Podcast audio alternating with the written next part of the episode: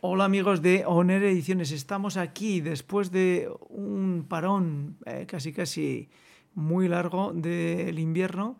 Y en un día pues que dentro del territorio de España pues está haciendo mucho frío. Y como Oner Ediciones los que estamos en Oner Ediciones estamos aquí en Zaragoza pues disfrutamos de cierzo y cero grados, o sea, horroroso. No les recomiendo que pasen por esta tierra porque esta tierra, desde luego, con frío y cierzo, es el peor territorio junto probablemente con Siberia.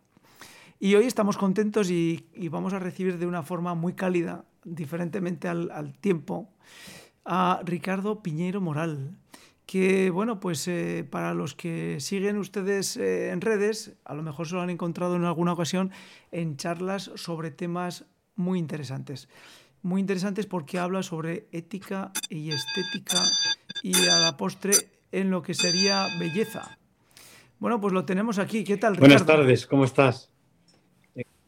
Pues muy bien, primero decirte que muy agradecido de que nos hayas atendido a este humilde medio que lo que pretende es presentar temas que hagan un poquito pensar y poner un punto eh, y, y, seguido en aquellos temas que creemos que son importantes. Y como no queremos robarle mucho tiempo a Ricardo, porque pues si uno lee su currículum, eh, tiene claro que no lo puede desperdiciar porque si no, ese currículum no, no hay forma humana de, de, haberlo hecho tan largo y tan prolijo. Y vamos al, tema, desde el principio. Eh, Ricardo Piñeiro eh, nació en León. no me hagas gallego, ¿eh? Pero... Piñero. Piñero, Piñero. Confusión típica de los que no andamos por aquellas tierras. Toda la vida me han hecho así, pero bueno. Bueno, pues eh, además eh, hay una cosa curiosa, es que en internet si uno pone Piñeiro le aparece un agente de modelos, que no es precisamente el caso. Soy yo. o, sea, que, bueno, eh, en primer lugar, Ricardo, exactamente, ¿tú estudiaste filosofía? Sí, yo estudié filosofía en la Universidad de Salamanca, en, los años 80 hasta terminé en el 89 en el año 89. Yo soy de León, pero fui a estudiar a Salamanca. Y me encantó la filosofía siempre, así que es uno de estos estudios muy vocacionales. Me gustaban las ciencias y las letras, pero bueno, lo de la filosofía me supuso un atractivo especial, digamos. Eh, por entrar directamente, últimamente en la cultura, en la cultura eh, se está pretendiendo hacer cambios importantes de pensamiento. Y bueno, pues parte también de, la, pues de los que somos católicos, sabemos que la cultura es una parte donde se juega mucho y muy importante en cuanto al ser del ser humano. Eh, y se habla de lo importante que es para el ser humano que la belleza y la estética y la ética estén unidas. Yo le pregunto como neófito, eh, ¿por qué se habla tanto de la ética y la estética con la belleza? Bueno, hay un, punto de encuentro, yo creo, en, ambas. Es decir, si entendemos que la ética es una especie de, orden de la vida buena y de un modelo de, convivencia y de actuación, bueno, la estética también tiene mucho que ver con la, con la ética en el sentido de, del ethos, de la naturaleza humana, de la condición humana. Si la entendemos como teoría de la sensibilidad, pues de alguna manera hablar de estética es pensar o hablar de aquello que de alguna manera nos constituye. Y desde luego eh, la sensibilidad a día de hoy pues se ve dañada en muchas ocasiones, en muchos escenarios. Eh, digamos que el ser humano está demasiado expuesto a determinadas cosas que son, por así decirlo, mm, desagradables para él. ¿no?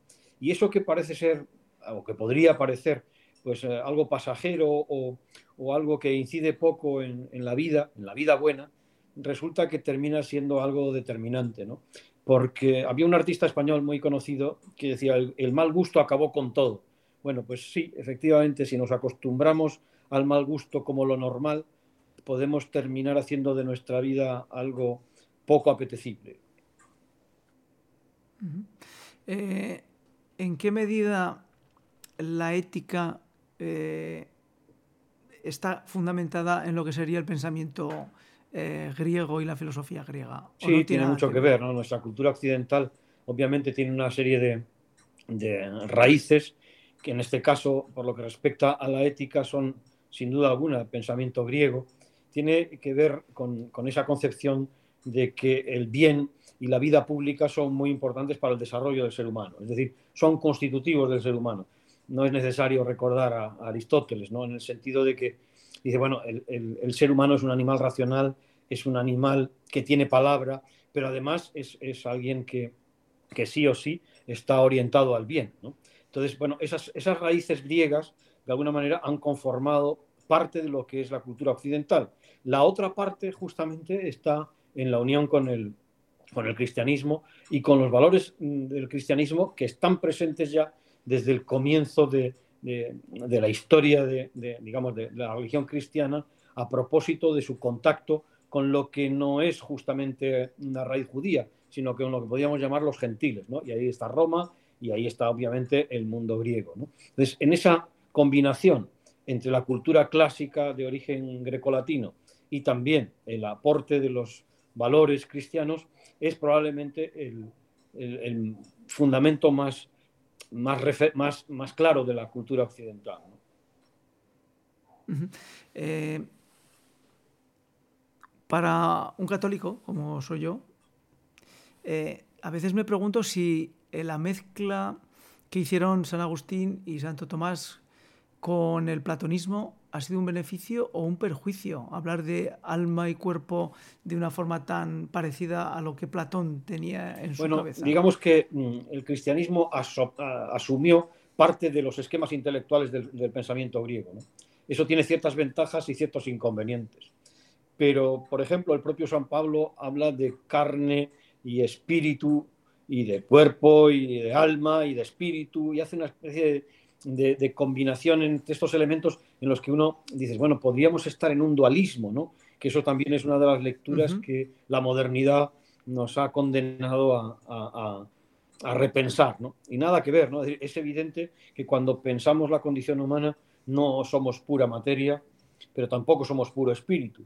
Entonces yo creo que lo que hizo Agustín fue, eh, después de probar varios modelos intelectuales, asumir aquel que le parecía más adecuado para intentar explicar aquello que se ajustaba más a, los orígenes del cristianismo. Entonces es verdad que tenemos muchas categorías eh, en el ámbito cristiano que proceden de la filosofía griega, pero también es verdad que las hemos rediseñado las hemos redefinido, y eso es muy importante. Lo que sucede es que, claro, si nos quedamos en los grandes titulares podemos cometer grandes errores. Si nos quedamos en eso, en una división de alma y cuerpo, podemos pensar que, que, el ser humano es un ser escindido y nada, nada que ver. ¿no? La vida de propio Cristo nos enseñó que, que, el cuerpo y el alma tienen una conexión muy particular. ¿no?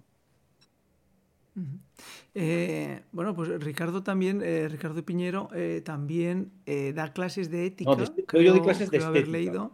Doy clases de estética y de, de antropología. Estética, pero y en, eh, los cursos que tienen que ver con, el, con la gestión. También, sí. También, eh, ¿en qué medida eh, es importante para el que trabaja en el mundo de la gestión, que es algo muy pragmático y muy práctico y realmente poco filosófico a veces? el tener esos conceptos y manejarlos. Pues a mí me parece un reto impresionante. Es más, yo abandoné la universidad pública dejé la universidad pública, yo estuve 30 años en la Universidad de Salamanca y ahora estoy en la Universidad de Navarra, justamente porque la Universidad de Navarra me presentó un programa de, de pensamiento en el que el público no eran filósofos, sino eran economistas, ¿no? Y a mí eso me hizo, no sé, por así decirlo, redescubrir una especie de vocación profesional, ¿no? Redefinir mi vocación profesional.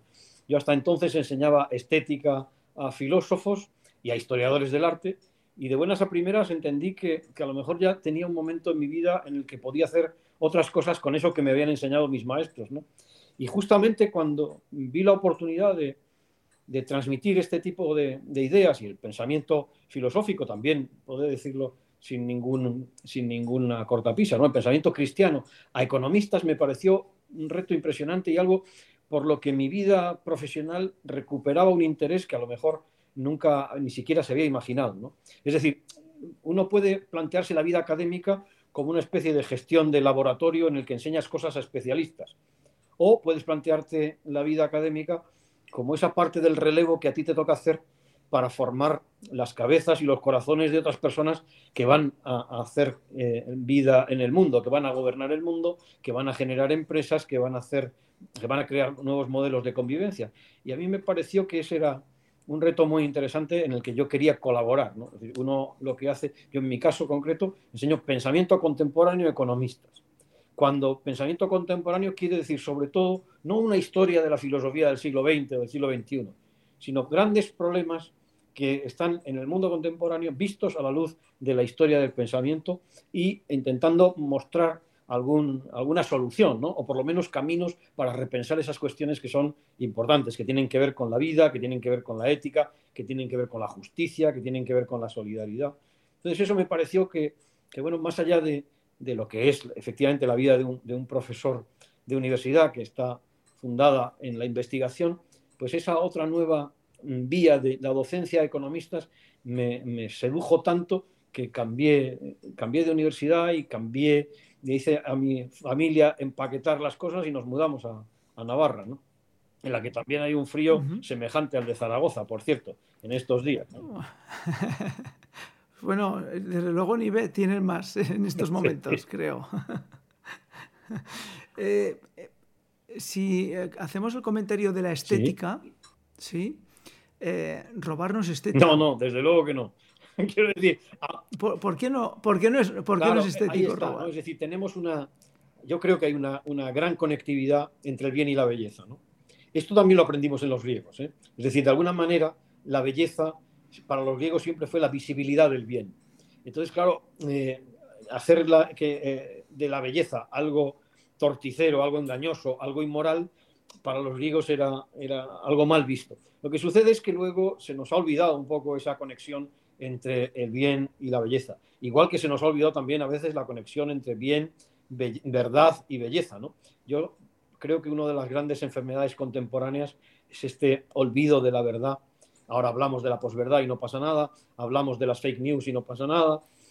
También ha habido un gran olvido del bien, de ese bien con mayúsculas, de esas referencias en las que pueden guiar la vida cotidiana y ahora estamos más al sálvese quien pueda y también ha habido un gran olvido de la belleza. Ahora se ven eh, grandes aberraciones o hemos excluido incluso en directo la belleza del ámbito de las artes en muchas ocasiones. Y eso yo creo que en el fondo ese, ese triple olvido ha supuesto o está suponiendo un gran malestar, no solo para la cultura, no solo para el pensamiento, no solo para eh, esa, mm, eh, digamos, eh, institución que puede ser la universidad, sino sobre todo para la vida cotidiana de las personas, que a mí es lo que realmente más me interesa. Y más allá de, cualquier otra consideración de altura, creo que, la clave en la que podemos ser útiles los filósofos dentro de nuestra generosa inutilidad es en, ayudar en que la vida de las personas sea lo más adecuada posible a su naturaleza. Y si renunciamos a conocer la verdad, si renunciamos a actuar el bien y si renunciamos a disfrutar de lo que realmente es la belleza, estamos dejando de ser lo que somos. Nos estamos convirtiendo en otra cosa. Entonces, no se puede. Uno puede descubrir que algo no es verdad si no es bello. Vamos a ver, hay, hay una gran correspondencia, ¿no? Los matemáticos, incluso cuando mm, se encuentran o descubren o postulan algún axioma o algún teorema interesante o hacen una ecuación de tal tipo, automáticamente mm, se encuentran con que eso tiene una belleza extraordinaria. ¿no? Es decir, eh, la belleza es una de las formas que tenemos probablemente para comunicar esa profundidad que tiene la verdad y esa, ese gran alcance que también tiene el bien.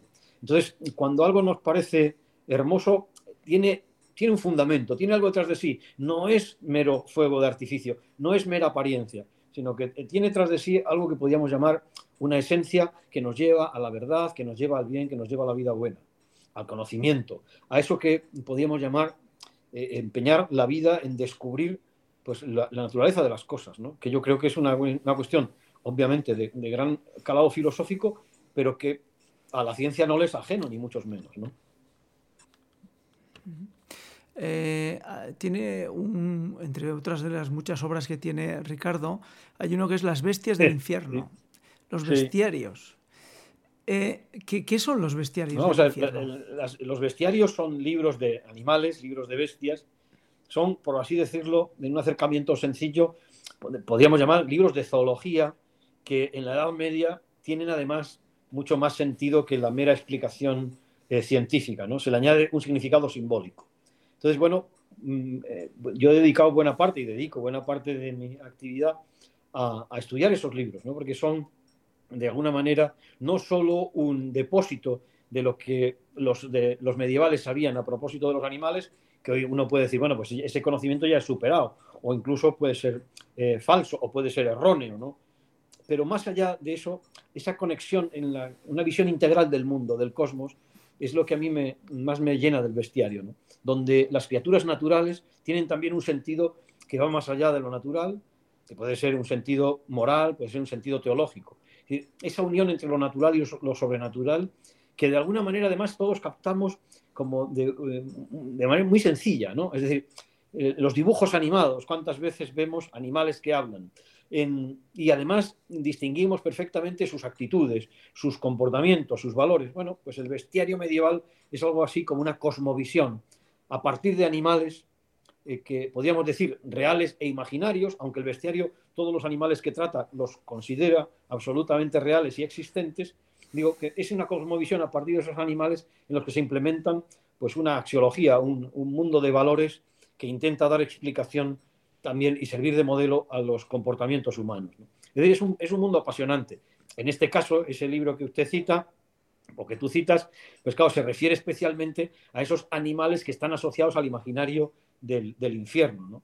Y bueno, es algo más tétrico, y, pero a, su vez también es muy informativo, ¿no? porque implica mm, un conocimiento preciso de, de, los vicios y de aquellos comportamientos que son poco ejemplares, que a veces también sirven para eh, educar a los seres humanos. Es, un universo muy interesante. ¿Por qué? Porque eh, ha sido siempre un referente para las artes, ha sido un referente para, para los filósofos también. Es decir, que yo recomiendo la lectura de los bestiarios, aunque solo sea por, por el puro divertimento, pero siempre se eh, obtendrá un, plus de información que es muy jugosa. dentro de, de, la actualidad, pues eh, Hace Prensa, y los que no lo conozcan, Hace Prensa es una magnífica fuente de información y de conocimiento y de pensamiento. Ha publicado un artículo sobre la filantropía, filantropía dentro de Silicon Valley y dentro de las grandes fortunas. Y bueno, eh, ¿cómo podemos identificar si una filantropía es buena o no de acuerdo a su estética, a su ética? A, ¿Cómo podemos identificar si una filantropía es positiva para, para la Yo creo que es, a veces es complejo distinguir las cosas buenas de las malas, ¿no? Esto lo sabemos. Y no, no es sencillo distinguir el bien del mal, especialmente si el mal tiene apariencia de bien, que es otro de, las, de los movimientos frecuentes que utiliza el mal para mostrarse ¿no? y para ser elegido, porque nadie elige el mal por sí mismo normalmente.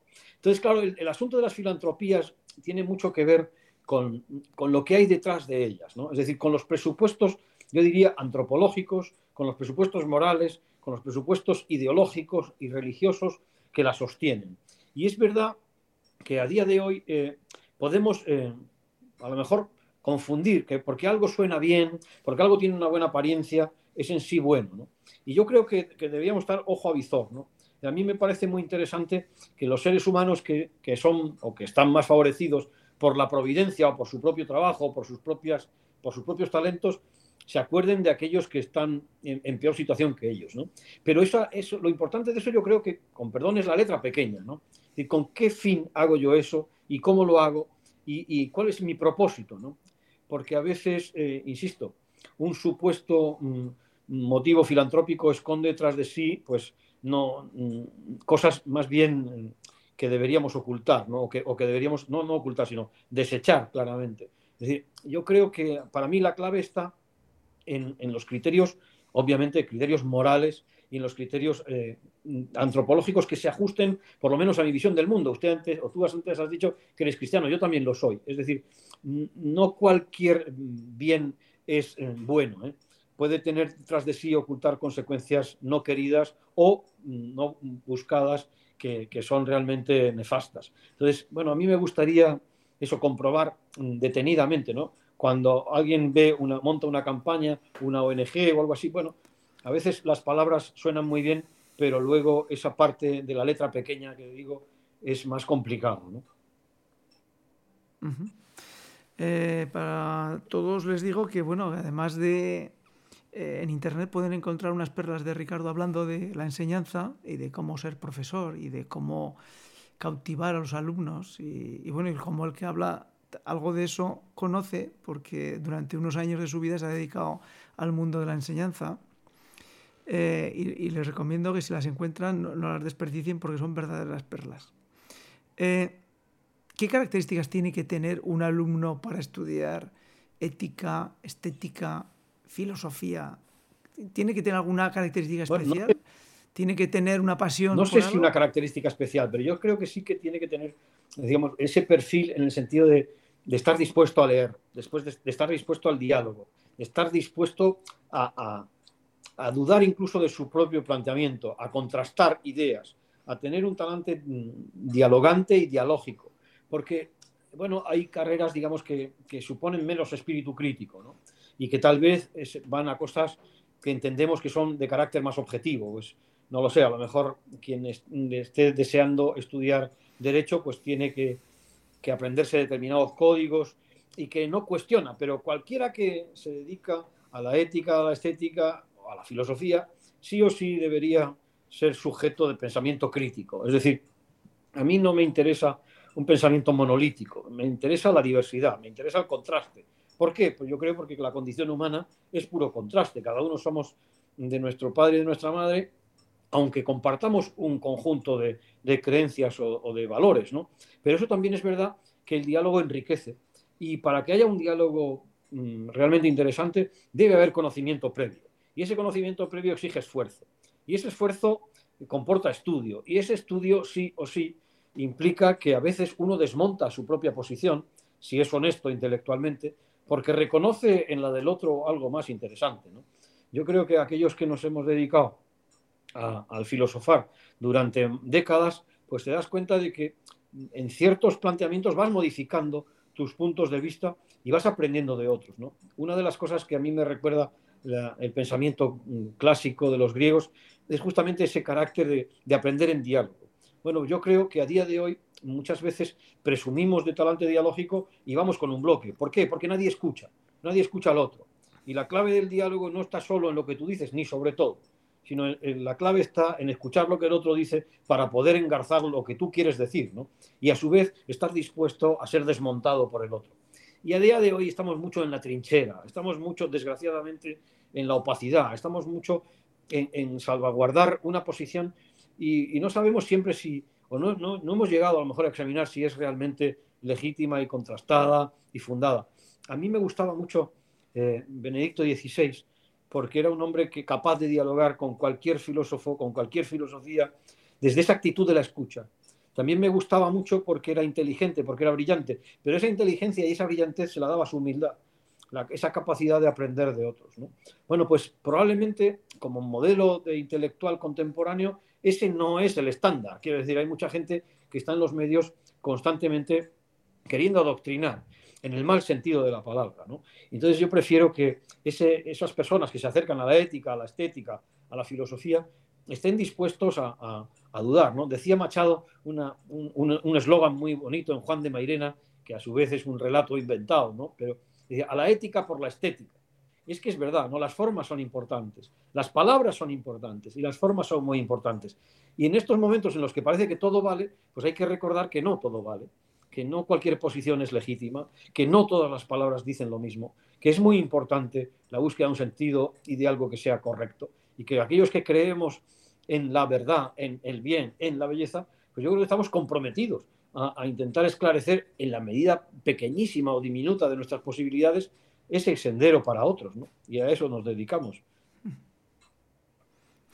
Como profesor de años, eh, ¿podrías decir que las generaciones nuevas eh, que se van incorporando a la universidad en, los últimos, en la última década eh, intelectualmente son más fuertes? ¿Tienen alguna característica o son como, como siempre? Yo diría que es, es, común quejarse de, ay, ya no están preparados, ya no tienen el nivel que nosotros teníamos, y somos unos quejicas profesionales. Los profesores somos unos quejicas profesionales.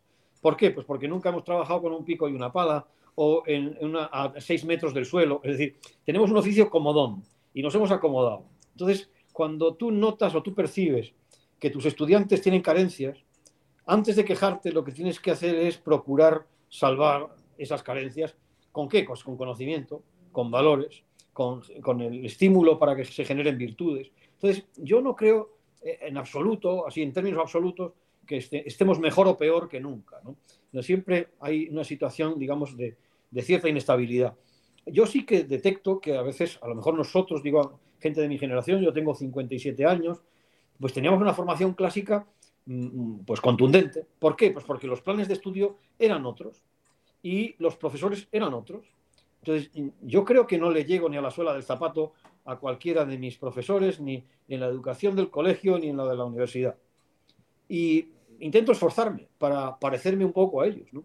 Pero, pero creo que, están, que jugaban en otra liga, porque tenían una dedicación y un tiempo que nosotros hemos ido pervirtiendo. Hemos pervertido la educación porque hemos rebajado los niveles, hemos sido cada vez menos exigentes y hemos pervertido el tiempo porque lo malgastamos en otras muchas cosas. Y a veces de manera consciente y otras veces de manera inconsciente. Y sin embargo, yo mm, creo que una de las grandes virtudes que tenía la enseñanza en otras épocas es el orden. Y ahora vivimos ciertos desórdenes. Es decir, de, esto me recuerda también unas palabras que decía eh, Bergamín, que era un gran crítico de arte, además de un gran artista, de un gran literato. Eh, hablaba del surrealismo ¿no? y hablaba diciendo, bueno, esta gente de tanto variar ha terminado desvariando. Bueno, pues a los maestros y a los profesores nos pasa un poco eso, ¿no? De tanto querer variar en educación, hemos terminado desvariando un poco y nos, nos hemos olvidado de cosas tan fundamentales como son el esfuerzo, la memoria, el trabajo, ese trabajo cotidiano, ese tiempo necesario para aprender las cosas. Las cosas no caen por ciencia infusa, las cosas no caen porque tengamos mejor tecnología, no. Hay una parte que es la vida humana, que es el cerebro humano, que es nuestra capacidad de asimilar, que no varía tanto. Y que ahora, sin embargo, creo que estamos perdiendo determinadas capacidades pues, de carácter perceptivo, cognitivo, pues porque estamos mm, con otros instrumentos. ¿no? Antes estábamos más a la pizarra, al, lapicero, a la hoja, y ahora estamos más en lo telemático, en lo tecnológico, y eso hace que cambiemos nuestros hábitos y nuestros tiempos y nuestros modos de aprendizaje. Y yo creo que nunca, eh, no, no quiero decir que lo de ahora es peor, ni que lo de antes era mejor, pero que es distinto, pero sí que tenemos que darnos cuenta de esas carencias. Y lo nuestro, creo, como profes, no es quejarnos, es enseñar. Yo a veces eh, les recuerdo, o me recuerdo a mí mismo, cada día cuando voy a clase, hoy he tenido clase eh, con arquitectos esta mañana, y yo decía, digo, claro, yo mucha arquitectura sé, pero no he construido casi nunca nada, ¿no? Eh, más allá de que soy un carpintero frustrado. Entonces, ¿yo qué puedo aportar yo a esta gente? ¿no? Y lo que puedo aportar es esa capacidad de que ellos hagan un examen de, situación y vean en qué pueden mejorar su aprendizaje, qué contenidos que les pueden venir bien y que yo tengo a su disposición les pueden, pueden serles útiles. Y, en, ese, en, ese, sentido es compartir. ¿no? Yo tengo algo y ellos tienen algo que yo no tengo, que a lo mejor es juventud y, y, una ilusión tremenda ¿no? por un oficio que yo no tendré nunca, que es el de arquitecto, por poner un ejemplo. ¿no? Eh, antes has eh, citado el tema de la dificultad en el estudio. Eh, y bueno, pues eh, yo creo que en alguno, en, en alguno de los muchos audios o vídeos que he escuchado, oí que, que, bueno, pues que tú habías tenido problemas con Sí, lo tengo, dislexia, lo tengo. Es decir, a mí no se me puede preguntar según qué cosas de lateralidad porque doy indicaciones erróneas constantemente. O sea, quiero decir, y yo mismo he tenido que aprender a vivir con eso porque en mis tiempos tampoco había una atención eh, especializada en determinadas cosas, ¿no? Eh, cuando notas que tienes dificultades para, para leer o para escribir o que confundes algunas cosas, pues a veces piensas tú mismo que eres un torpe, no que tienes un problema, sino que, bueno, que tienes otras, que tienes otras deficiencias que, que los demás no tienen. Eso a mí nunca me supuso un problema, porque, bueno, yo soy, digamos, un luchador, en el sentido de decir, bueno, voy a, voy a intentarlo, ¿no? Pero es verdad, ahora yo cuando veo a algunos estudiantes míos que tienen dislexia, pues lo que hago es ser muy cariñoso con ellos, muy cuidadoso, animarles, incluso decirles, bueno, eh, algún día si, mm, si te sirve, puede servir de modelo que este disléxico que te da clase, pues ha estudiado y ha leído y ha aprendido alguna cosa, pues no pierdas el ánimo y no pierdas, y desde luego no sientas vergüenza, ¿no? Porque a veces uno se sentía como un poco raro, ¿no? Y por otra parte, pues pues bueno, lo que hay que hacer es estar atento ¿no? a esas cosas que podamos ayudar.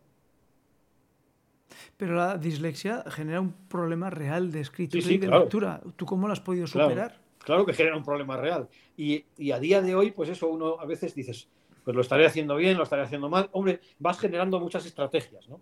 Y muchas eh, especie de, de, pues eso, de normas internas que, en las que sabes que como te han funcionado bien las cosas, vas, vas ahí, pero no, no te olvidas de ellas, ¿no? Yo ya tengo eso cierta edad y sigo teniendo a veces esa duda de decir, bueno, y también ya un poco de desvergüenza, ¿no? Porque más allá de que la ortografía no sea un bien extendido últimamente, pero una cosa es la ortografía de los SMS o de los WhatsApp o de estas cosas, y otra cosa es eh, eh, la comunicación racional y, expresa, ¿no? Pero yo diría que eso, que es que tenemos que estar muy atentos, ¿no? Porque a veces pensamos que, que hay cosas muy importantes muy grandes y las cosas importantes siempre suelen ser pequeñas. Y a veces, pues eso, cuando alguien está aprendiendo a leer, por ejemplo, ahora se aprende a leer mucho más tarde de lo que aprendíamos nosotros. Yo no sé si eso es bueno, malo o regular, no lo sé porque no soy experto. Pero yo a veces pienso que, que bueno, que cuando alguien toma esas, ese tipo de decisiones es porque las ha estudiado muy bien, ¿no? Entonces, eh, indubio. Es decir, entiendo que si ahora se retrasan determinados procesos de aprendizaje de lectoescritura, será porque nuestros desarrollos son mejores así. Yo lo que puedo decir es que, es que sí que sufrí un poco internamente, ¿no? externamente creo que, que, no era muy visible, pero internamente sí. Y a día de hoy, pues eso, es verdad que también tengo otras capacidades que no son, que salen un poco de, de la media, pero bueno, por, tanto por las capacidades como por esas faltas de capacidades, yo le doy muchas gracias a Dios, porque me ha hecho un tío feliz. ¿eh? Así que ahí estamos. Y también me he hecho un tío sensible a eh, aquellos que tienen esos problemas. ¿no? Eh, dentro de tu currículum lo que hemos visto es que has estado en muchas eh, universidades como profesor invitado y profesor asociado, profesor visitante. y bueno, y has podido disfrutar de dos universidades que fuera de España las citas y, y hacer, oh, ¿no? Salamanca y la Universidad es verdad, Es verdad. Sí, las universidades que has podido pues visitar. Eh, ¿En alguna en particular te ha generado envidia o eh, cierta provocación de, lo que, de, las, de, los modelos de trabajo o de investigación que no tuvieras tú al Mira, me ha gustado mucho, obviamente, la, yo he tenido oportunidad pues, de estudiar en París, de estudiar en Roma, de viajar muchísimo por, por todos los continentes y, y, estar en universidades de realmente de altísimo prestigio. Y dices, bueno, ¿qué echaba yo o qué, qué, qué me gustaba a mí cuando iba? Pues mira, del sistema alemán, por ejemplo, la capacidad dialógica que tienen los estudiantes. Es decir, yo cuando iba a dar un curso o iba a, Colonia, por ejemplo, y claro, que llegas a esa clase que es un grupo muy pequeño ya de entrada, que es un seminario que han elegido de manera expresa, que no tiene así como ese componente obligatorio, que los estudiantes han leído las lecturas que tú has recomendado, que tienen capacidad de diálogo, que se construye saber juntos, a mí eso me parece fascinante. Y intento clonarlo en la medida de lo posible en los cursos que tengo o que he tenido en Salamanca o que tengo aquí ahora en Navarra, ¿no? en aquellos cursos en el que el número o la metodología lo permite. Pero una de las cosas que yo siempre eh, tenía en el objetivo en mis visitas a las universidades eran las bibliotecas. ¿no? Quiero decir, yo creo que una de las claves de una gran universidad eh, son las bibliotecas. A veces se dice que son los profesores. Yo creo que no. Las claves de la universidad siempre son los alumnos. Es decir, los alumnos y las bibliotecas donde hay buenos alumnos y hay buenas bibliotecas, hay buenos profes. Y a veces esto es un círculo un poco virtuoso, no vicioso, ¿no? Es decir, ¿por qué alguien va a... A mí si me preguntan, ¿por qué dejaste la universidad privada y te viniste a la pública? Tengo una respuesta que es inequívoca, ¿eh? Y es... Eh, Al revés, eso, ¿no? Eso es, ¿por qué me fui de la pública a la privada en un momento de crisis y de incertidumbre social? Pues lo tengo clarísimo y es la cara de los estudiantes la cara de los estudiantes que yo vi en el campus cuando me invitaron a venir y la experiencia que tuve con los estudiantes. A veces pensaba, digo, ¿y si me los han puesto elegidos? ¿no? Y he cometido un error y, abandono un lugar en el que he estado tantos años y estaba a gusto, porque yo estaba muy a gusto y, no, no, puedo decir más que cosas buenas de la Universidad de Salamanca, que me ha dado muy buena formación y muy buenos maestros. ¿no? Pero yo decía, claro, pero es que estos estudiantes no son como los que yo tengo. ¿no? Y en ese sentido de, de la implicación en el aprendizaje. A mí me gustan mucho las personas, muchísimo. Creo que lo esencial de la, de la relación eh, docente es el estudiante. Entonces, a mí me gusta preparar bien las clases para que el estudiante esté a gusto. Me gusta intentar comunicar de la manera más, más explícita para que el estudiante me entienda. Es decir, muchas universidades ves muy, modelos muy distintos. No sé, yo he estado en Harvard y después, Harvard, ¿qué te parece? Pues, pues, me gusta el campus, me gusta la biblioteca, pero no, no viviría allí, no, no haría mi carrera docente allí. He estado en, Japón, he estado en, Italia, he estado, pues eso, en, Latinoamérica, en muchísimos sitios. Las universidades italianas me encantan, por ejemplo. Yo qué sé. Y es también un poco por el carácter de las personas, ¿no? Entonces yo creo que la clave de las universidades son las personas. ¿Cómo, cómo uno se plantea, eh, bueno, en la medida que, que, yo conozco el mundo de la investigación, pues, pues te lo pregunto. Eh, ¿Cómo se plantea uno hacer investigación en temas tan, tan específicos como la estética y, cómo se puede uno meter en lo que serían las publicaciones ir construyendo un cuerpo propio de investigación para aportar algo a la comunidad? Tiene mucho que ver con, tiene mucho que ver, yo creo, con el kairos, ¿no? Es decir, hay circunstancias que marcan mucho la vida. Es decir, yo no, yo mi objetivo mental, cuando fui a estudiar a Salamanca, a Salamanca Filosofía, no era el de ser profesor universitario, era del regresar a León y ser, pues no sé, un buen carpintero. A mí me, yo, yo, mi vocación es ser carpintero o ser camionero, eh, que no tienen mucho que ver en principio con la filosofía, aunque yo sí la relaciono mucho, ¿no? Por lo, todo lo que he viajado y por todo lo que me gusta construir en las cabezas de otros pero dices, ¿por qué te dedicas a un ámbito del conocimiento? Bueno, pues porque hay afinidades, ¿no? Obviamente, a mí me interesaba muchísimo cosas tan distintas como la lógica, la metafísica o la estética. ¿Por qué me definí por la, por la estética? Porque se ajustaba probablemente más a esa forma interior que yo tengo de ver la vida, ¿no? que es contemplar, que es degustar, que es disfrutar, que es eh, entrar en contacto con, con la naturaleza y con el arte. Bueno, a partir de ahí tienes un gran, eh, un gran campo. Lo que pasa es que luego vas acotando tanto, tanto, tanto ese campo que terminas perdiendo a veces casi de vista la totalidad del campo, ¿no? Y eso también es un problema, ¿no? Porque en los profesores universitarios nos vamos especializando tanto que terminas en, la cabeza de un alfiler cuando empezaste en, un bosque inmenso, ¿no? Entonces, bueno, poco a poco yo creo que es, lo van haciendo la vida y, y lo que vas aprendiendo, porque cuando empiezas a investigar solo investigas porque no sabes. ¿eh? Esto yo lo tengo muy claro. Yo les repito muchas veces a mis estudiantes, uno no enseña lo que sabe, enseña lo que es. Bueno, pues yo lo que soy es un ignorante con muchas ganas de aprender.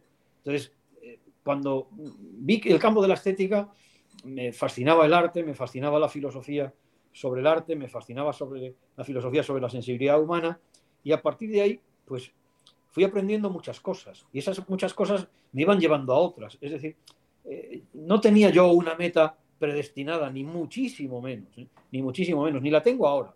Me, interesan, me interesa la estética, pero me interesa la política, y me interesa la ética, y me interesa la antropología, me interesa la cultura. Entonces, bueno, poco a poco eso vas aprendiendo cosas. Y, en, esa, en ese aprender, pues tienes dos variables. Gente que te va enseñando con sus propias publicaciones o con sus clases o con su testimonio, y tu propia tarea de pensar sobre eso que estás leyendo, que estás escuchando. Entonces la investigación es a veces una tarea muy solitaria, pero también es muy compartida, ¿no? porque sin compartir con otros, sin contrastar con otros, eh, serías poco más que un escarabajo pelotero. O sea, en realidad esa, esa, tarea de la investigación es también muy vocacional. Es darte cuenta cada día de que tienes muchas cosas que hacer, muchas cosas que leer, que no puedes estar quieto. ¿no? Yo, por ejemplo, confieso, yo leo muy poca novela. ¿Por qué? Pues porque tengo una lista de libros tremebunda que no me darían ni cinco, ni seis, ni siete vidas para leer. Entonces, para que yo cuele en mi lista de libros que quiero leer algo, pues tienen que tener una recomendación, no te diré papal, pero casi, ¿no? Porque dices, oye, ¿has leído esto? Pues no. ¿Por qué? Pues porque quiero leer otra cosa, ¿no? Es decir, yo sí que, sí que admiro eh, esa gente que, que tiene muy claras las cosas, pero yo no es que dude, es que me gusta mucho eso, investigar, eh, escudriñar, estudiar, sí. Eh, bueno, pues por ir cerrando la entrevista, que estaríamos ah, mucho más, dos preguntas y te dejamos, porque tenemos que decir que eh, Ricardo, contactamos con él, yo creo que fue en noviembre. No me acuerdo, no me acuerdo. Sí, yo creo en noviembre. Y, y, bueno, la verdad es que fue muy accesible porque cogimos el teléfono, no lo hagan ustedes, porque tiene que estudiar, trabajar, dar clase, o sea, no abusen. y le llamamos. y se puso al teléfono. Claro, ¿por qué no me iba a poner? Pues le dijimos, queremos hacer una entrevista, tal. Y dijo, pero bueno, pero es que ahora es imposible y tal. Bueno, lo programamos para, para ahora, para enero. Y, bueno, pues no queremos abusar porque los ven ahí relajado y tranquilo, pero es mentira. no, no, es verdad. con la, con la cantidad, de actividad que tiene no puede estar ni relajado ni tranquilo. Una semana, esta semana además es peculiarmente interesante porque bueno, tengo muchas cosas. El, el jueves, por ejemplo, estaré en Burgos charlando con el obispo en el teatro de, de Burgos, que no sé muy bien ahora cómo se llama, pero tenemos un diálogo ahí sobre cristianismo y cultura contemporánea. Es decir, mi vida, básicamente cuando yo contactaste conmigo, yo cojo el teléfono. Otra cosa es que pueda dar servicio, ¿no? Porque me cuesta decir que no y digo mucha gente que sí y siempre estoy, pues eso, en el alambre. Pero con, con la sospecha... Pues eso, es bondad, eso es bondad natural. No, bondad no, natural. la sospecha, además, la extrañeza, ¿eh? Digo, pero si yo no tengo nada que decir, no sé por qué tengo que estar hablando tantas veces en tantos sitios. Porque tampoco es que tenga mucho que decir. Bueno, pues probablemente porque la gente entiende que lo que dices interesa. Bueno, no sé.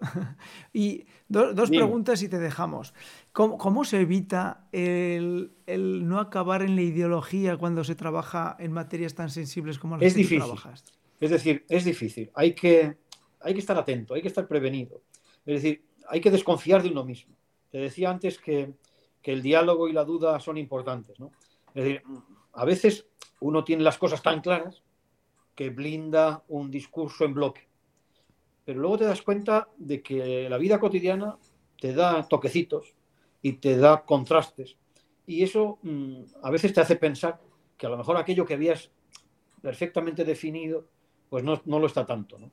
Entonces hay que estar atento. Hay que estar atento primero pues, pues a, a desconfiar de, de, de, uno mismo de manera, digo, lo digo de manera realista, ¿no? Ni, ni por exceso ni por defecto, pero decía sospechar que, siempre podemos hacer las cosas un poco mejor, ¿no? Y entonces, a veces dices, bueno, si estoy muy convencido de esto eh, y, me gustaría transmitírselo a los demás, ¿no? Yo creo que eso, por ejemplo, creo que nos pasa a los que somos cristianos, tenemos esa alegría del Evangelio. Oye, yo no puedo mm, ocultarles a mis economistas o a mis arquitectos que para mí Jesús de Nazaret es un tío muy interesante, ¿no? Pero no porque no para la arquitectura o para la economía, que por supuesto, porque si hay un constructor del reino es él y si hay alguien que quiera entender la convivencia mejor que nadie es él. Bueno, pues eso, ¿no? Tú, tú dices, oye, a lo mejor eh, me estoy pasando de frenada o esto no lo he pensado bien o eh, estas cuestiones que son mm, que a mí me parecen tan importantes, ¿cómo las traduciría yo para que ellos mismos las pongan en cuestión? Voy a ponerte un ejemplo. Mañana a las 11 de la mañana tengo una clase de una asignatura con un título peculiar. Se llama Raíces para la Solidaridad. También para economistas. Uh -huh. Claro, ¿qué puede eh, aportar un filósofo como yo, chiquitillo y cabezota, en una clase de economía que se titula Raíces para la Solidaridad? Pues que se pregunten cuál es el fundamento por el que somos solidarios. Antes hablabas de la filantropía. Oiga, ¿por qué yo soy solidario? Que es muy distinto a ser filantrópico. ¿O por qué yo eh, tengo como norma de mi vida la caridad? Que es muy distinto de la filantropía. Dices, oye, pues porque a lo mejor la dignidad humana es muy importante, es inviolable, es innegociable. Y a lo mejor esa dignidad la tengo porque soy hijo de Dios. Y lo, todas esas son cuestiones que yo podría dar cerradas o las puedo dar abiertas. Las doy abiertas. Y claro, cuando tú planteas estos temas a economistas, en el fondo pues eres un mini megáfono de doctrina social de la Iglesia, ¿no? Pero claro, entonces dices, bueno, ¿estás cayendo en una ideología? No, estoy cayendo en, en un pensamiento muy contrastado a lo largo de los siglos de cabezas o por cabezas mucho más importantes que la mía, ¿no? Entonces, bueno, pues, y, y a su vez yo entro en diálogo con eso. Creo que salimos todos ganando, ¿no? Decir, si hacemos la, la clase en modo reflexivo, salimos ganando que si la hacemos en modo eh, bloque eh, monolítico. Eh, bueno, y para cerrar, la última. Intentaré dar una respuesta más breve. no, no, por favor, no, porque no sé, me estás encandilando, o sea que muy bien. en alguna de las entrevistas hemos oído el cariño que le tienes hombre, a tu mujer. Hombre, es que yo no soy nada sin ella, no soy nadie sin ella. Eso te iba a preguntar. ¿Qué supone una mujer en la vida de un hombre eh, de pensamiento y de creación y de estética y de belleza y de verdad Mira, y de todas esas cosas? A mí me cambió la vida. Mujer? A mí me cambió la vida varias cosas, ¿no? el nacimiento de un hijo te cambia la vida, es obvio. Eh, el descubrir una vocación profesional te cambia la vida, es obvio.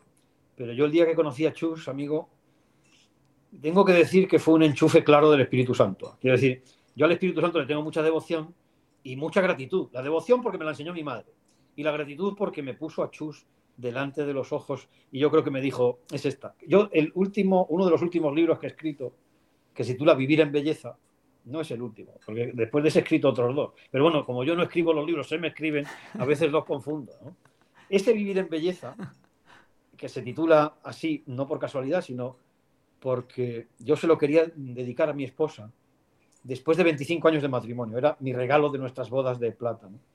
Como para agradecerle que yo había podido ser quien he querido ser, o incluso mucho más de lo que yo he querido ser, porque ella ha estado ahí cada día conmigo y cada noche conmigo y cada tarde conmigo y apoyándome en todo, porque es algo que puedo decir con, una satisfacción que se me sale el corazón del cuerpo. ¿no? O sea, mi mujer me ha apoyado al 100.000% en todo, incluso en cambiar de ciudad, en cambiar de trabajo, en, en todo. ¿Por qué? Pues por amor por amor. Yo recuerdo que cuando le pedí que se casara conmigo, yo ni tenía nada ni era nada. Ahora sigo sin tener nada y no soy nada, pero soy feliz. Y eso es muy distinto a antes de conocerla. Y han pasado 27 años ya y a mí se me ha pasado así, ¿no? Y entonces le doy muchas gracias a Dios cada día porque ella, por decirlo en lenguaje kantiano, es la condición de posibilidad de mi propia existencia. Eso está clarísimo. Y por decirlo como yo lo diría, es que me muero de gusto solo con, solo con pensar en ella. Bueno, pues eh, Ricardo, muchísimas gracias por compartir tu fondo íntimo con nosotros. Porque, bueno, pues no solamente pues nos has explicado cosas interesantes, muy interesantes y que no son nada fáciles y muy necesarias en la sociedad que vivimos hoy en día, eh, pero sobre todo por, por abrirnos el corazón y, y, dejarnos claros que la mujer en la vida de un hombre es importante, igual que el hombre en la vida de la Ojalá llegara yo a, a desatarla la sandalia, pero bueno, eh, cada uno Dios le da un, talento y el tuyo no ha sido ese precisamente. Pues. bueno, Ricardo, muchísimas gracias. Y a todos los que nos siguen aquí en Ediciones, en este canal humilde, pues ya ven que hay perlas eh, preciosas perdidas en universidades donde, bueno, pues merece la pena buscar y además porque pedí y se os dará. Y en este caso se nos ha dado. O sea que, Ricardo, muchísimas gracias. Un abrazo muy fuerte y hasta la siguiente. Para ti y para todos. Chao.